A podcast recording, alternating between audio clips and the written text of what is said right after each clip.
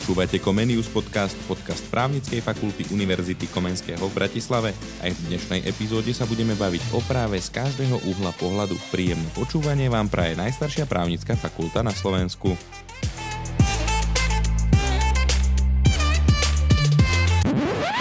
Po ďalšom týždni tu máme ďalší Comenius podcast, tentokrát ako sme slubovali s advokátmi z prestížnej korporátnej advokátskej kancelárie Ernst Young Law Vítam u nás v podcaste magisterku Silviu Eliášovú, koncipientku Ernst Younglo. Dobrý deň, ďakujem pekne. A taktiež vítam aj magistra Mareka Vigaša, advokáta Ernst Younglo. Dobrý deň, ďakujem za pozvanie. Ďakujeme, že ste prijali pozvanie, pretože je pre nás veľmi dôležité, aby sme dokázali študentom ukázať aj na to, ako to funguje v takejto významnej advokátskej kancelárii a možno ich dokázali aj naviesť na cestu ktorou sa môžu vybrať, ale ešte predtým, než sa vydáme na túto cestu, pôjdeme trochu retrospektívou a zaspomíname si na tie študentské časy. Videl som na vás, ako som vás viedol cez fakultu, že ste pokukovali, pozerali po niektorých tých dverách. Ako si spomínate na tie dvere zvonka? Silvia, ty to máš možno ešte tak čerstvejšie. Tak môj posledný zážitok asi s tými dverami bol na štátniciach, ktoré som mala nedávno. Takže spájam to trochu ešte so stresom, ale naozaj teraz, keď sa na to pozerám, tak, tak je to príjemný, príjemný pocit, lebo vždy rada by som sa opäť vrátila do, do lavíc univerzity. Dala si to, to je hlavne ten príjemný presne pocit. tak, presne tak. Marek, ty to ako si videl ten prechod cez školu? Nostalgicky. ja som to už mal dávnejšie, kedy som tu bol naposledy a vlastne tiež som si spomínal na jednotlivé učebne a predmety, ktoré som kde mal ako som sa musel na angličtinu dostávať cez dve, dve rôzne miestnosti v 10B, alebo ako sa volala tá miestnosť. Áno, na prízemí však. Na prízemí. Ja to vždy hovorím, že my sme tak trochu Rockford tým, že stará nová budova, že tie schody sú tu čarovné, že nevieš, kedy na ktorom poschodí sa ocitneš, kým to nenavnímaš. Tak. A ja som to pochopil asi až niekedy v treťom ročníku, že aký je tu systém tejto budovy. Tak. Ale ja som bola vždy rada, keď sme mohli mať vyučovanie v tej starej budove. Mne sa to veľmi páčilo tam. Je to také viac retro, Viac pravda? retro, presne. Aké ste mali obľúbené predmety? Tak za mňa určite medzinárodné právo, aj verejné, aj súkromné, aj európske právo, to boli moje asi najobľúbenejšie predmety. Za mňa to bolo také rôzne. Ja som, ja som si užíval viacej také civilné predmety, skôr civilné právo, obchod ma relatívne bavil, ale prekvapilo aj trestný proces z nejakého dôvodu aj keď s ním vôbec už nerobíme, nikdy som sa nedostal do kontaktu poriadne, tak toto bolo relatívne zaujímavé. Aj ste sa takto vyprofilovali v rámci advokátskych kancelárií, že sa venujete tejto činnosti? Tomu civilnému právu sa venujem, tomu trestu vôbec. Silvia, ty si meckárka? Áno, áno.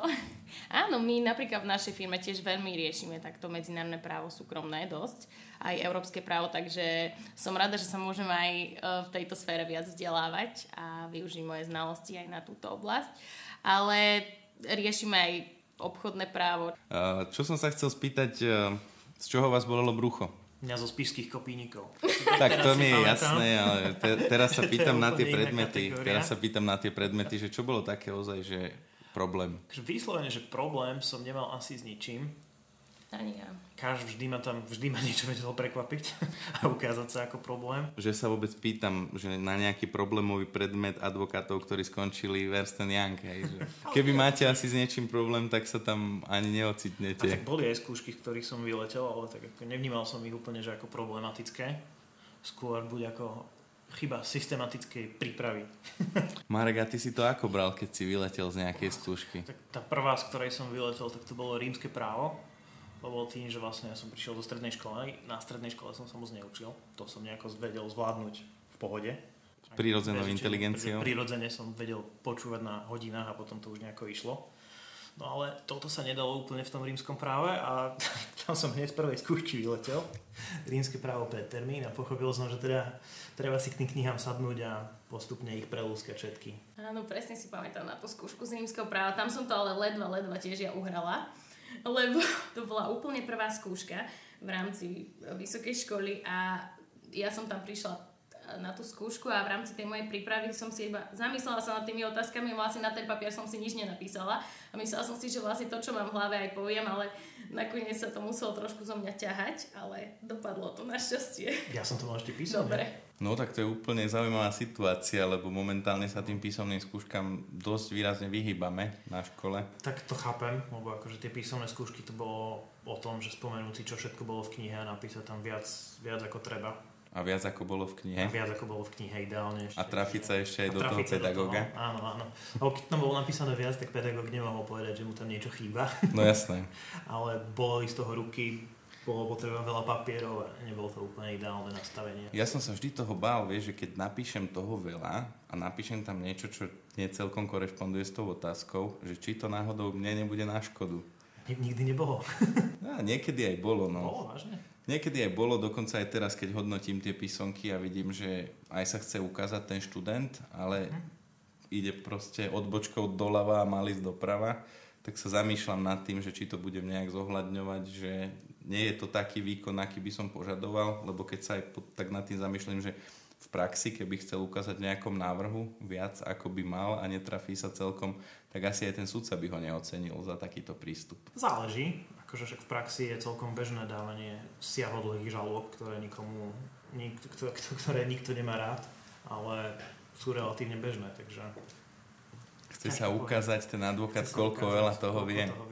Koľko ste si dávali na skúšku? Na takú, že 5 kreditovú skúšku. Koľko to trvalo, kým ste sa odhodlali na ňu ísť? Mm, tak ja som pristupovala k tomu asi zodpovedne. Ja som sa dosť na to učila, akože minimálne 2 týždne, určite. Takže, ale závisí to vždy od toho predmetu. Aj, aj potom, podľa toho, že ako som sa vlastne ja na to chystala, na tie semináre pripravovala počas semestra, takže aj od toho to závisí, lebo napríklad niektoré semináre ma tak pripravili, že mi postačoval aj týždeň iba. Ja som si dával týždeň. Ja som to tiež tak dával, že týždeň a niekedy aj menej, no, no. záležalo. Lebo neviem si predstaviť, Silvia, jak si stihla všetky tie skúšky, že si si na ne dávala dva týždne. Však to skúškové si potom spravila tri, tri skúšky, štyri? Ale nejak som si to proste rozdelila. Ja už aj počas toho semestra, že som sa pripravovala na to a možno je, viem, že niekedy som sa učila aj na dve naraz, akože že pol dňa na to, pol dňa na to, ale zase nejak som si to vždy vedela rozvrhnúť. A bola si skôr výcucová alebo knihová? Knihová určite. Marek, ty si bol skôr výcucový? Alebo určite knihový. Ja, som, ja sa učím tak trošku zvláštne.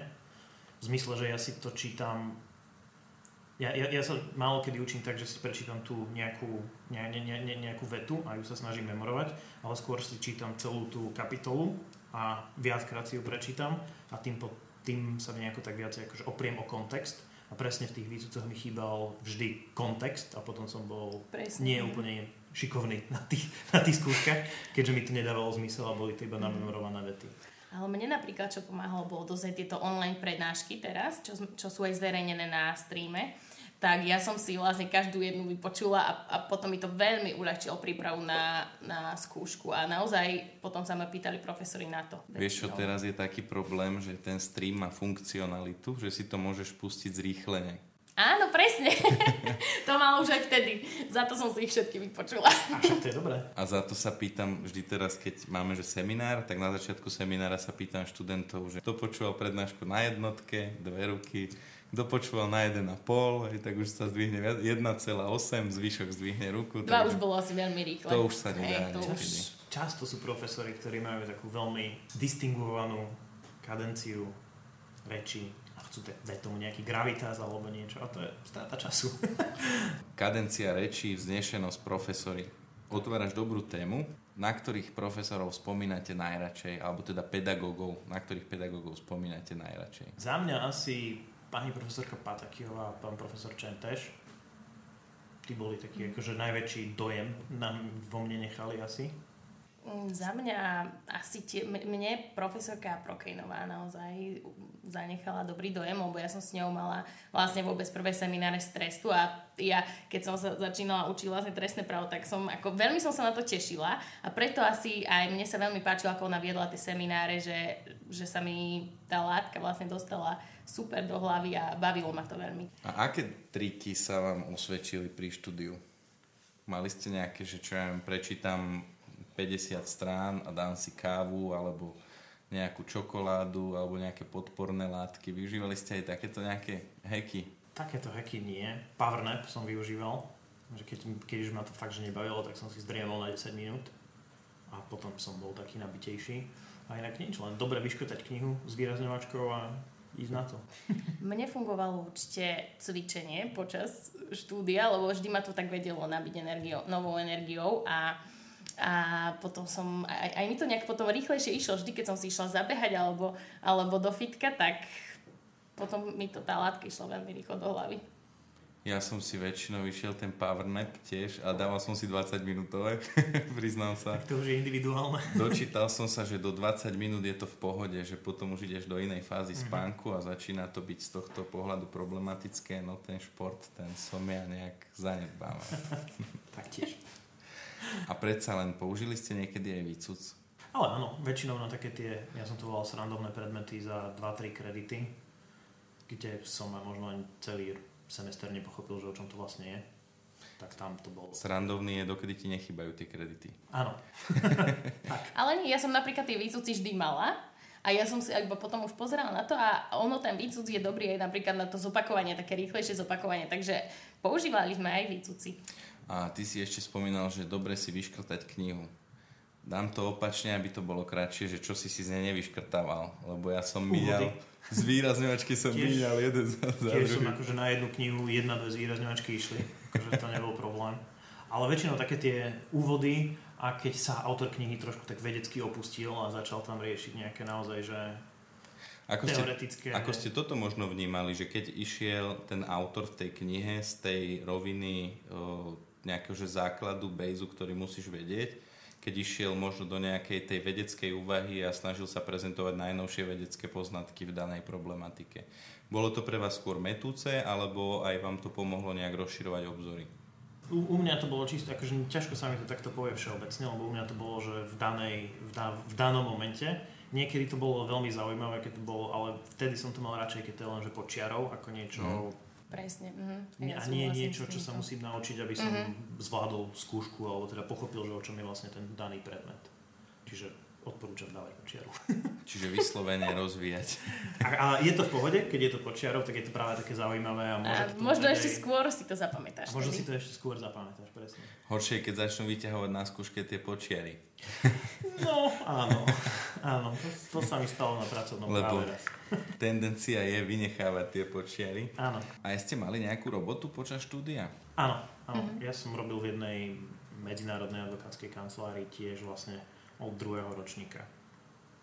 Ja som počas štúdia pracovala vo viacerých advokátskych, ale len tak krátkodobo, ale takisto som sa zúčastnila aj viacerých uh, stáží. Kde si stážovala? Moja prvá stáž bola na Ministerstve spravodlivosti, uh, sekcia medzinárodného práva súkromného a procesného. Uh, takže to, to bola naozaj super skúsenosť, lebo som videla, ako to tam funguje a otvorilo mi to oči, teda, že či chcem pôsobiť aj takto v štátnej správe. A ďalšia stáž moja bola v rámci programu Erasmus+, takže zahraničí, ktorá tiež bola v rámci veľvyslanectva Slovenskej republiky v Lisabone. Dobrú tému si otvorila ten Erasmus. Bol si Marga aj ty na Erasme? Áno, ja som bol v Rotterdame na Erasme.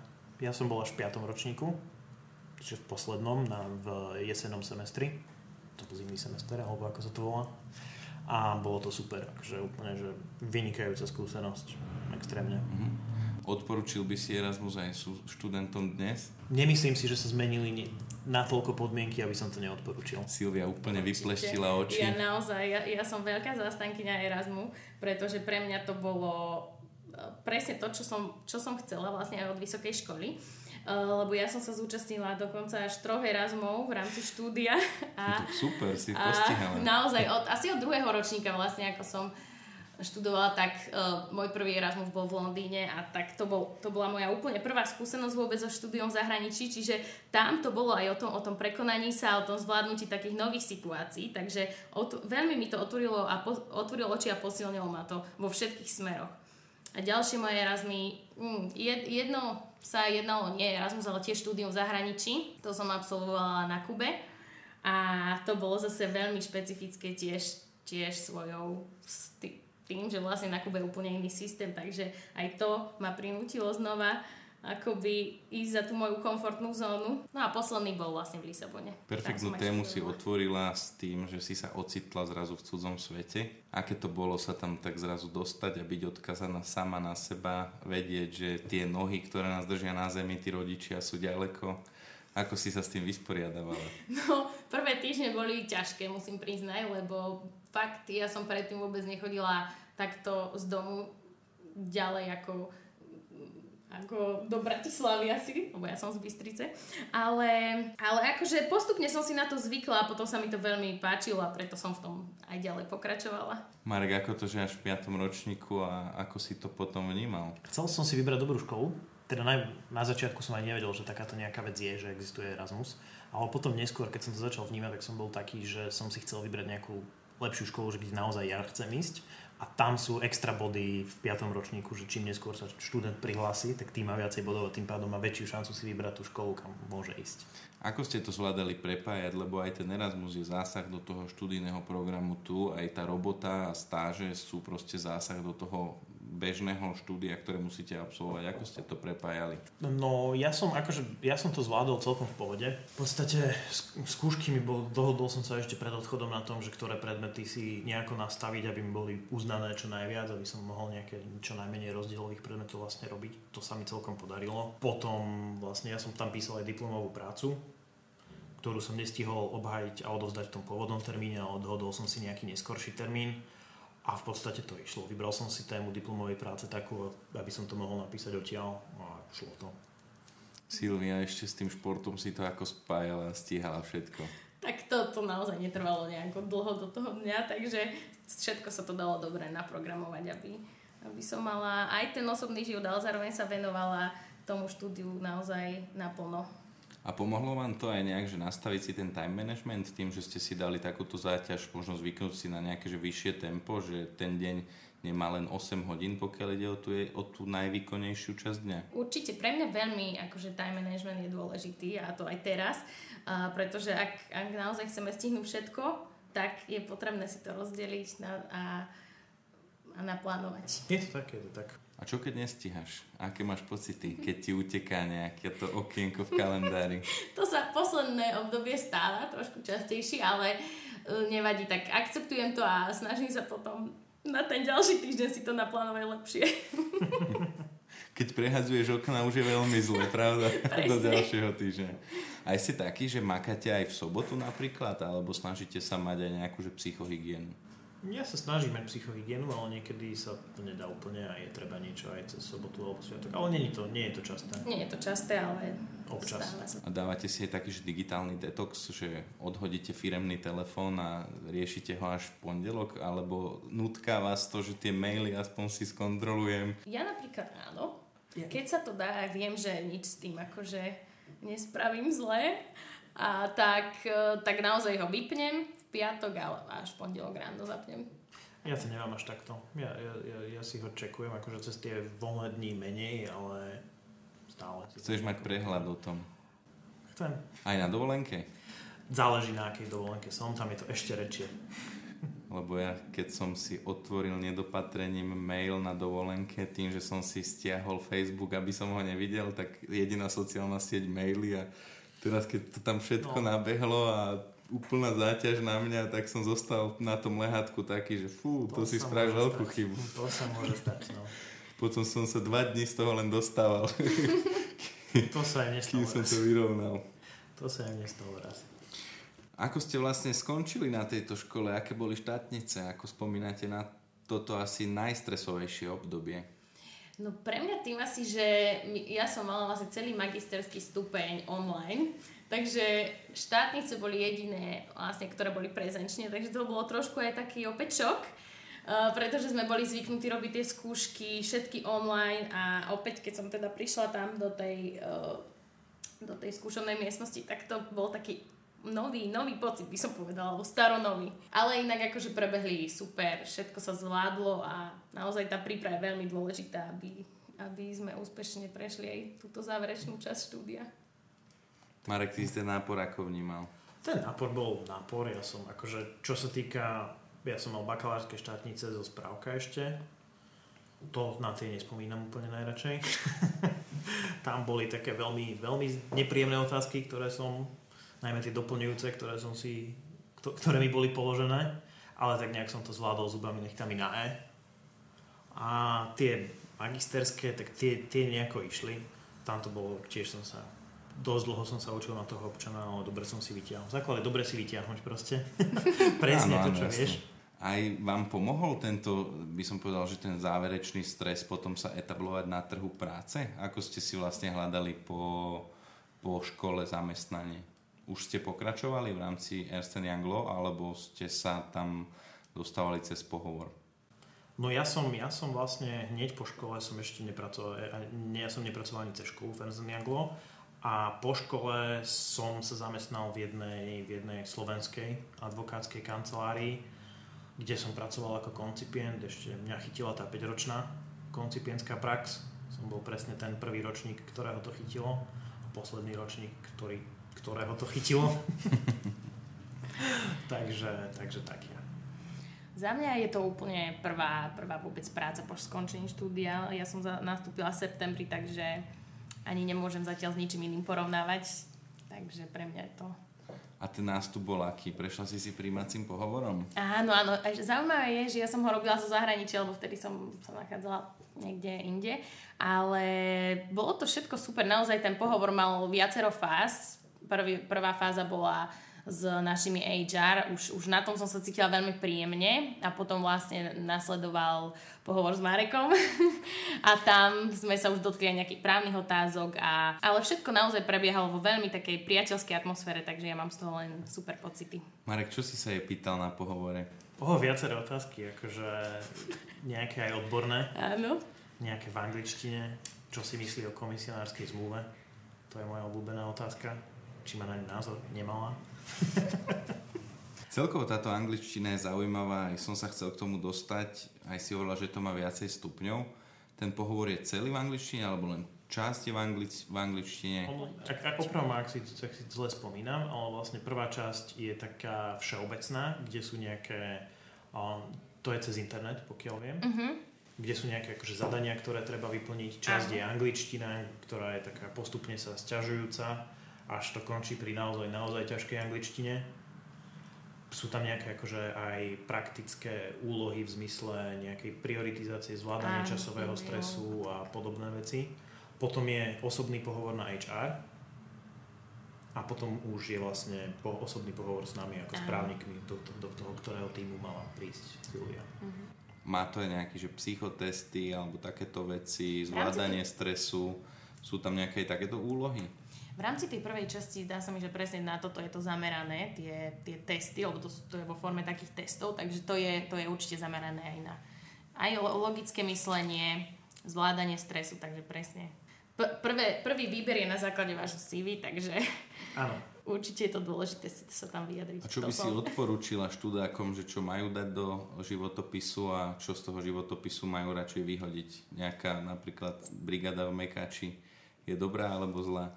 Ale určite je dobrá práve, že aj takáto brigáda, lebo zase tam, tam sa naučil niektoré zručnosti, ktoré možno, že by využil určite aj v advokácii. Ako zvládanie stresu napríklad. Za mňa tak akože pracovné schopnosti sú úplne v poriadku. Presne. S tým nemám vôbec žiadny problém a medzinárodná skúsenosť je určite vždy vítaná akákoľvek, keď sa tam objaví. Aj to je možno zaujímavé, že asi základka vás vôbec nezaujíma, hej, že od tej strednej školy, výška... Jazykové aj... znalosti aj nejaké že priemery na štúdia. Vôbec, vôbec, vôbec. Takéto veci neriešite. Vôbec, ani priemery. Lebo čistý jednotkár by sa s tým asi chcel pochváliť. Môže, vždy môže. Jasné. Je podmienkou kvalitného advokáta byť čistým jednotkárom? Určite nie. Väčšina advokátov, ktorých poznám, neboli čistí jednotkári. A je podmienkou dobrého advokáta byť takým, by som povedal, že koumákom, že čo hľadá tie zjednodušené cesty, alebo ako to spraviť jednoduchšie? To záleží, skôr, skôr sa vedieť cítiť do toho klienta, že čo klient chce a akú, aká je jeho vlastne potreba, aj keď to možno klient sám nevie úplne verbalizovať a povedať, že čo by on chcel. A testujete aj tieto soft skills, že simulujete nejaký že pohovor s klientom alebo... Pri, pri, pri týchto akože študentských a absolventských pozíciách až tak veľmi nie v rámci praxe, lebo to je niečo, čo až, až v praxi človek získa. A asi by nebolo ani rozumné od študenta to očakávať. Uh-huh. Odkedy ste vedeli, že sa vydáte na drahu advokáta? Alebo advokátky? Keď ma po škole zobrali do advokátskej kancelárie. Čiže si to nechal úplne voľným nechal, štýlom, ako to áno. išlo, tak to išlo. Silvia, ty si hovorila, že na to ministerstve spravodlivosti si sa poučila, áno. že verejná správa ti celkom nevonia. Chcela som viac niečo také živšie, takže... Ale zase nezahadzujem nikdy, ani takéto možnosti život máme jeden, treba skúšať, ale na druhej strane ja som, ja som fakt chcela sa pozrieť do tohto sveta advokácia, preto pre mňa bola ideálna možnosť, keď som videla vlastne otvorenú pozíciu na advokátskeho koncipienta do EY, tak, tak som sa jej chopila a vyšlo to našťastie. Akú si mala konkurenciu na tom pohovore? Koľko bolo uchádzačov? Toto ja neviem, tento detail, lebo vlastne ja som komunikovala len s HR a len potom už vlastne s našimi advokátmi, ale vôbec neviem, že kto všetko sa hlásil. Marek, koľko si mal pohovorov? Mal som viac pohovorov, ale to už je tiež od, vlastne z HR sa ku nám dostalo nejaké množstvo životopisov, z ktorých my sme si vybrali nejaké množstvo ľudí, ktorých sme vlastne pohovorovali v tomto, v tomto A prečo si si vybral Silviu? Dám ťa trošku do úzkých. Mala vynikajúce napísaný životopis s veľa medzinárodnými skúsenosťami a výbornou znalosťou jazykov. A aj pozitívne hodnotenie od HR. A keď je tam napríklad, že len angličtina, stačí vám to? Alebo je to málo už na dnešné pomery? Angličtina, pokiaľ je dobrá, tak stačí ale dobrá angličtina. A je aj nejaký jazyk, ktorý preferujete, lebo vy ste veľmi medzinárodná kancelária, čiže ne, sú aj také, že ktoré sa napríklad orientujú na nemecký trh, neviem, či taliančina, španielčina, že či toto sú výhody, alebo je to už skôr niečo, že je to super, že to máš, ale nie je to napríklad tak cenené ako nemčina v tomto priestore. Aj toto nejak rozhodujete, alebo rozmýšľate aj nad týmto aspektom?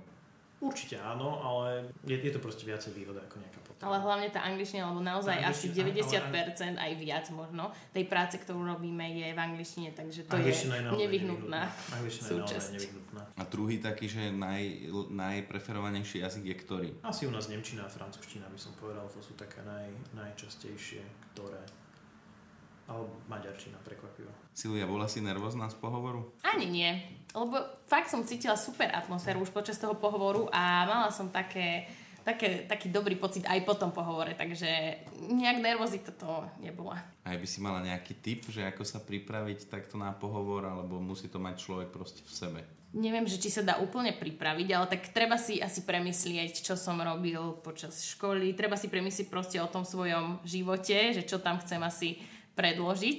A, ale nejaká taká príprava špeciálna to asi nie. Aj bolo niečo také, že si si povedal, že áno, na toto to, to idem postaviť, aj napríklad na tých Erasmoch, idem to postaviť na tej angličtine alebo skôr si to brala tak, že išla si tým, ako ťa viedli tým pohovorom? Mala si skôr ty tú iniciatívu predať sa, alebo si to skôr nechávala na tom, že ideš uspokojiť požiadavky toho HRistu, ktorý ťa vlastne e, spovedal? Skôr asi ja som taká, že predať sa, lebo uh, vlastne ten pohovor je aj tak koncipovaný, že sa vás pýtajú najskôr, že povedz nám niečo o sebe, takže v to je presne tá časť, kde sa treba vedieť predať. Takže na to sa dá pripraviť a práve to si treba premyslieť vopred, že čo tam chcem uh, povedať. Ja som to postavila vlastne na tých mojich skúsenostiach zo zahraničia, ako aj nejakých tých praktických predmetov, predmetoch a, a tej angličtine samozrejme.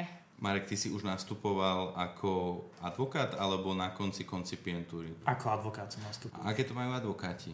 Ty už si nebol absolvent, ty už nie, si nie. aj ten pohovor mal asi trochu inak Ja som mal trochu iný a bolo to tiež vlastne, ja som mal ako keby dve kola týchto interných, týchto už právnych pohovorov. A bolo to trochu iné, bolo to trochu iné určite ťažko sa mi už nejako spomína na to, lebo až tak si nepamätám, že čo presne. Mal si tam aj nejaký že praktický prípad, je, príklad? Bol, bol aj nejaký praktický príklad už, áno, áno, áno. Ale nie nejaký zložitý a skôr len tak vecne, vecne, vecne uh, ústne položený, ako nejaké, nejaké vypracovanie písomné, ale bol aj nejaký praktický príklad. Ty už to máš za sebou, aj pokiaľ išlo o tú skončenie advokátskej koncipientúry, e, získaním teda advokátskej licencie. Keď by si si porovnal tú náročnosť e, štúdia a toho vlastne preukazovania poznatkov na škole s tým, ako sa to preukazuje v advokátskej kancelárii pred tou komisiou, Vieš to nejak, že percentuálne vyjadriť a následne aj nejak, že slovne opísať? No, je to úplne iná liga.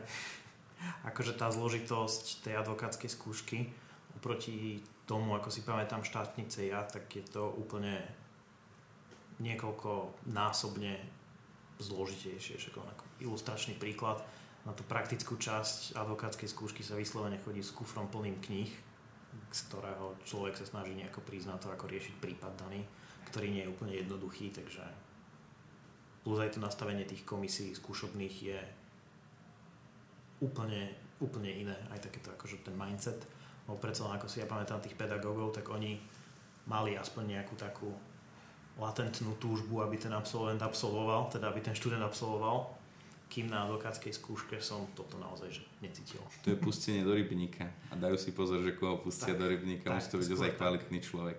Skôr tak. Viem, že tú väčšinu úloh, pokiaľ ide o prípravu na e, tú advokátsku skúšku, realizuje aj Slovenská advokátska komora svojimi rôznymi seminármi a takýmito aktivitami. Je však nejaký program, ktorý ponúkate tým vašim koncipientom, že im pomáhate pripravovať sa aj na tú advokátsku skúšku, alebo je to ich boj? Vyslovene nie je program na, na prípravu na advokátsku skúšku, ale máme v rámci, v rámci firmy máme strašne veľa rôznych školení, ktoré sú... Naozaj ktoré sú jednak akože interne, ktoré robí, robí slovenské EY, potom sú globálne alebo teda regionálne, ktoré robí, robí akože európske alebo východná Európa, stredná Európa a podobné klastrové časti a plus akékoľvek interné školenie, keď je vlastne schválené, schválené vedúcim, tak firma prepláca. Celkovo Ernst Young Law je obrovská advokátska kancelária s veľkým presahom na tú medzinárodnú právnickú scénu ako vyzerá činnosť advokáta v takejto obrovskej uh, korporátnej advokátskej kancelárii a taktiež aj advokátskeho koncipienta? No v tej, v tej konkrétnej činnosti sa nelíši až tak od práce iných advokátov. Ide skôr o, tú, o, o, o ten kontext a nejaké tie presahy a väzby na ten širší EY svet, ktoré sú iné a tým, že to je vlastne také všetko integrované, tak v tom. Ale akože tá konkrétna mravenčia práca je rovnaká v podstate všade. Práca koncipienta v rámci UI je veľmi dynamická, ale čo sa mi páči na tom je, že veľmi úzko spolupracujeme aj s ďalšími oddeleniami v rámci UI, čo nám dosť uľahčuje prácu, pretože mm, naozaj potom ten finálny výsledok podľa mňa o dosť kvalitnejšie, ako by sme museli pracovať vlastne len čisto uh, právnici na tom konkrétnom zadaní, pretože väčšinou vlastne robíme také projekty, ktoré, ktoré sa týkajú aj ďalších no, ako daňových oblastí. Alebo... Je, to tak, je, to, je to tak, ako Čiže... Súdia.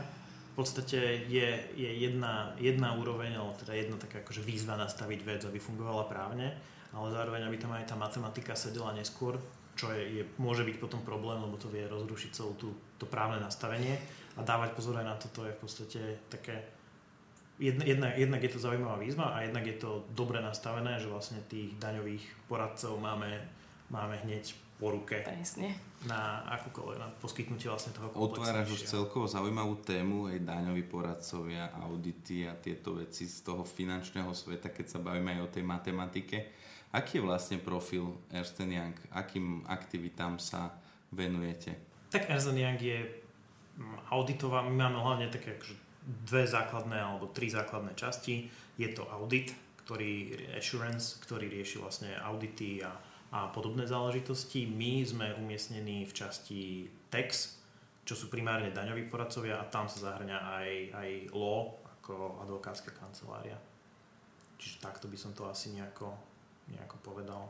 A samozrejme sú tam ešte rôzne, rôzne, rôzne oddelenia konzultantov, ktorí poskytujú business consulting alebo IT consulting a podobne. Dotýka sa vás nejak aj, že sporová agenda?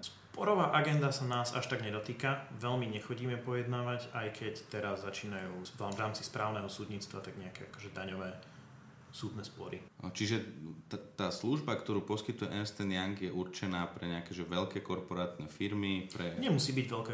Je to určené, akože naj, najväčší, najväčšiu výhodu má si Ernst Young od niekoho, kto by potreboval, vie, vie poskytnúť niekomu, kto by potreboval takú komplexnejšiu starostlivosť, že by chcel mať aj dane, aj právo podchytené, prípadne ak to má nejaký ešte medzinárodný dosah, kde má tiež právo a, da, a dane, tak tam vieme poskytnúť vynikajúcu službu. Robíte aj tak, že s obchodným právom?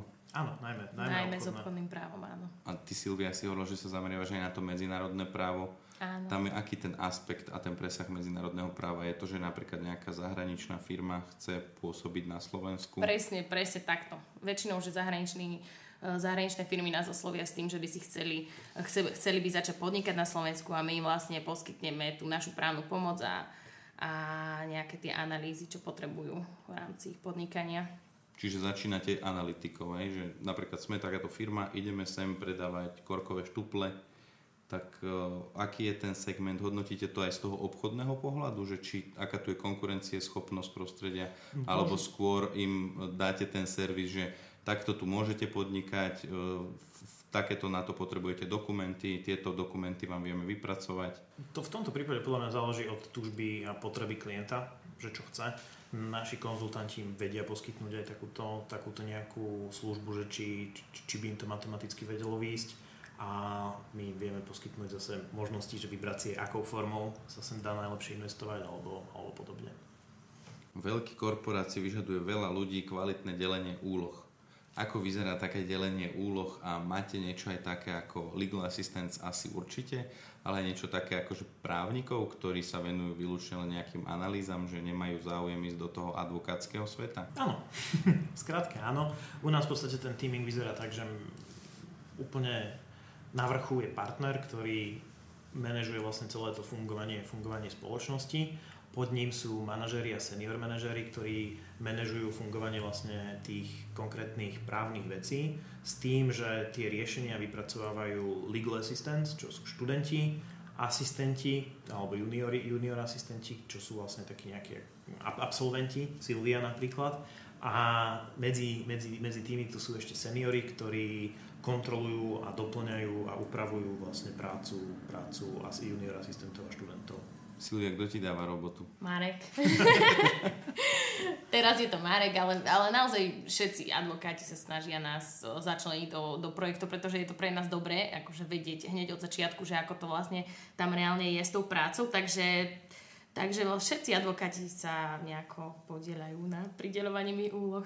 Ako to vlastne vyzerá? Aj? Mm, neviem, či môžeme ísť až do takýchto otázok, ale určite ho položím. Prídem teda za vami, že chcem predávať na Slovensku korkové štuple. A vybral som si vás tým, že do, do, dokážete poskytnúť komplexnú službu, ako to potom vyzerá, aj keby vám zadefinujem tú potrebu len takto. Mus, no. Potom máte nejakú analytiku, že odo mňa pýtate nejaké dáta, s ktorými chcete určite, pracovať? Určite by sme si najprv buď zavolali, alebo e-mailom, alebo nejakým spôsobom vykomunikovali, že čo presne je tá služba, o ktorú máte záujem a čo presne by sme vám chceli poskytnúť.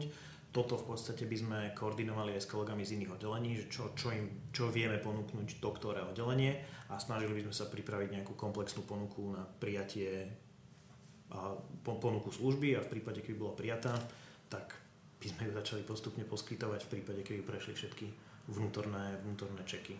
Idete aj tak, že iniciatívne, že toho klienta navádzate k tomu, že toto by sa vám mohlo zísť, na toto si musíte dať pozor. Odporúčame vám zamerať sa aj napríklad na otázky týkajúce sa compliance nastavenia týchto vnútorných ano. predpisov. Áno, väčšinou je to takto komplexne postavené a nastavené. Čiže je to normálne, že na kľúč im dokážete tu postaviť firmu z toho právneho a ekonomického hľadiska. To neviem úplne povedať, že, či až, že, že čím dokážeme postaviť firmu, ale určite im vieme poradiť, ako postaviť firmu. Áno, tak poradenstvo. Inak je to také veľmi zaujímavé a aj také veľmi lákavé prepojenie, že prepájať právo s ekonómiou. Je. My tu máme aj ekonómiu a právo. Silvia sa mi pochválila pri príprave na dnešný podcast, že má za sebou aj nejaké toto ekonomické podkutie v rámci toho študijného programu Ekonomia a právo. Ako veľmi ti to pomáha možno pri tej právnickej e, práci teraz, že máš tam aj nejaké tie základy ekonomické? Určite v tom, že keď to vidím vôbec, že, že čo sa nám vlastne pýtajú, tak tomu viac chápem, ako podľa mňa ten človek, ktorý neabsolvoval absolútne nič uh, v ekonomii, takže pomáha mi to v tom, ale, ale napríklad ja nerobím tieto daňové veci, takže, takže nejak to extrémne nevyužívam, ale určite taký ten všeobecný prehľad mám vďaka tej ekonomii oveľa lepší. Marek, ako sa ty spoliehaš na ekonomov? Dá sa to nejak naučiť, že z tej aktivity dlhodobej vnímaš možno aj tieto súvislosti? Určite, určite si začne človek všímať a niečo sa na ňo nalepí, ale nie, nie som tam, že by som im bral prácu. A ako je, to, ako je to s takým, že zadelovaním úloh, hej? lebo dám jeden stereotyp, nechoď do korporátu, lebo budeš od rána do večera robiť platobné rozkazy. Funguje to takto u vás? Určite nie. Určite nie, určite nie. Akože naozaj, čo sa týka toho obsahu tých zadaní, tak je to neuveriteľne dynamické a to je podľa mňa aj čiastočne kvôli tomu tej medzinárodnej sieti, lebo ak má nejaká iná UI kancelária nejaký problém, ktorý môže mať dosah na Slovensko, tak v podstate kontaktuje nás, že čím vieme nejako poskytnúť a pos, poskytnúť poradenstvo pre Slovensko a tým pádom my sa dostaneme naozaj do absolútne širokého spektra rôznych, rôznych, rôznych transakcií a poradenstiev. Akože od takých úplne bežných dedečiek na predaj, predaj podniku až po, ja si pamätám, že sme raz robili pre komisiu analýzu, že či je správne implementovaná smernica o výbušninách a sme tam vyplňali rôzne, rôzne podklady pre toto. Plus, čo je výhoda, je aj, že sa ča, veľmi často podľa mňa dostaneme až k takým naozaj, že leading edge problémom právnym, ktoré len prebieha diskusia na európskej úrovni a má neskôr prísť len k ich implementácii, tak my ich v podstate máme nejakým spôsobom už z praktického hľadiska začínať riešiť. Do akej miery sa špecializujete? Na tých nižších úrovniach myslím, že až tak nie zatiaľ, ale potom čím viacej sa človek akože má praxe v danom odvetví, tak je efektívnejšie, aby zostal v tom odvetví a riešil veci v tom danom odvetví. Čiže napríklad niekto robí zakladateľské listiny alebo zakladanie tých to, spoločností, to až niekto robí compliance, niekto robí facility. Máte aj túto oblasť pokry, pokrytú? Ono, on, on, on je to skôr tak všeobecnejšie. Ten obchod robí skoro každý v podstate z nejakého, z nejakého hľadiska, ale ja napríklad sa špecializujem skôr na také administratívnejšie veci potom v praxi, akože či už je to nejaké tie digitálne právo alebo ochrany osobných údajov alebo nejaká finančná regulácia Kolegyňa jedna sa špecializuje na farmaceutické právo, ďalší kolegovia sa špecializujú na pracovné právo a podobne. Tam už sa to potom vie tak nejako deliť. Ako ste vnímali Ernst Young zvonku? Ako vnímate znútra?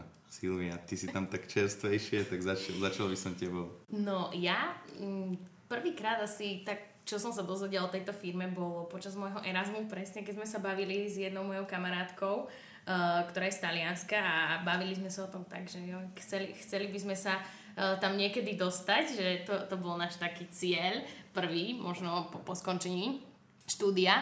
Takže ja som sa dozvedela asi takto p- prvýkrát o EY a vlastne po, pozerala som sa ako na, na to ako na niečo uh, také, nie že nedosiahnutelné, ale naozaj niečo také predstavovalo to pre mňa výzvu. Takže nevedela som vôbec, že ako to reálne tam môže byť, ale vždy som sa trošku aj možno, že bála toho, že to, že, že to pôsobilo tak veľko, ale potom, potom, keď už som sa vlastne dostala do toho systému, tak, tak ma to nejako... Vidím, že, že sú tam fakt, je tam príjemné prostredie, tí ľudia sa snažia naozaj byť všetci priateľskí a napomocní, takže ten strach opadol. Marek, ty si to ako vnímal? Už si mal skúsenosti, aj ja som, ja týpek som s advokátskou licenciou, už teraz si môžem vyberať. Ja ako si to vnímal? Ja som aj začal vnímať ešte, ešte ako študent, keď môj prvý spolubývajúci vlastne pracoval v Ivahe, tiež ako on bol tiež ešte študent. Ako legal assistant? On bol na daňovom oddelení, čiže on bol tiež Konzultant? Tak, no, tam bol študent na daňovom oddelení, neviem presne, aký bol, mm-hmm. jeho, aký bol jeho titul, ale tam pracoval vtedy som to vlastne začal vnímať a potom vo všetkých prácach niekde, kde som bol, tak vlastne UI sa nejako, nejako opakovalo a potom vlastne cez referál dvaja dobrí kamaráti pracovali v v tom čase, keď som si s advokátskou licenciou išiel hľadať robotu, tak dostal som, bol, bol som ako referál ponúknutý na HR a v podstate ma zobrali. Tam je ešte jeden taký aspekt, Silvia ho načrtla, keď už ste vnútri, ako to vlastne v tej firme vyzerá. Je to taký ten typický korporát, eh, až by som povedal takého hollywoodského typu, že tam máte nejaký stolný futbal, máte tam takéto oddychové zóny, alebo toto je niečo, čo proste tam nie je, že je to taká kancelárska robota, že musíš makať a plniť tie tasky, alebo vieš si spraviť voľno, ísť si zahrať ping-pong s kolegom, Funguje to tam aj takto trošku? Presne ako hovoríš, úplne si trafil, pretože naozaj máme tam oddychové miestnosti, máme tam aj tento stolný futbal, uh, sú tam priestory prispôsobené aj na to, keď si potrebuje človek oddychnúť. Toto je, je to fakt rôznorodé v tej firme. Je to, je to, je to zaujímavé, akože máme tam, každý si vie, vie, vieš si v podstate nejakým spôsobom svoj program mm, nejako na uh, pracovný program si vieš nejako nastaviť tak, aby si si vedel dať aj nejakú pauzu, ale proste je, je to oveľa viacej dané na tie tásky, ktoré sú ti zadané, aby boli splnené. Čiže time management si riadiš ty, dôležitý je výsledok. Tak. Môže sa stať, že si ideš cez deň, si hovoril o nejakej miestnosti na oddych, že pospať? Je tam miestnosť na spanie, áno. Zatiaľ som ju nevyužil. Ja. Ale to sa chcem spýtať, že či je určená pre tých, že čo ani nechodia domov z roboty? Nie, nie. Oh. to nie, postel tam no. zatiaľ nie je. je. Je tam také lôžko. A ten open space ako na vás pôsobí? Je to skôr rušivé, alebo to vytvára tlak, alebo to je skôr super, že mám nejaký problém, tak ho zakričím a zrazu mi odkričia z druhého konca, alebo skôr ťukneme mail človeku, čo sedí 2 metre odo mňa a čakám, kedy mi odpíše. Ako funguje ten systém práce v tom open space? Akože pre mňa to bolo trošičku rušivé na začiatku, ale relatívne rýchlo som si zvykol. A teraz to vnímam možno aj, že už skôr pozitívne. Možno aj tým, je, je to oveľa také kontaktnejšie v tom open office, že oslovíš človeka, ktorý sedí o dva stoly ďalej, keď máš niečo čo na ňo, čo by si potreboval poradiť a je to také informálnejšie a rýchlejšie vlastne.